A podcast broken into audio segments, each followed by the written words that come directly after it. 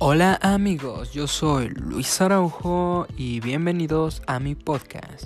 Hoy les hablaré un poco acerca de historia, específicamente del Maximato y el Cardenismo, dos movimientos sociales que sacudieron a México, así que comencemos.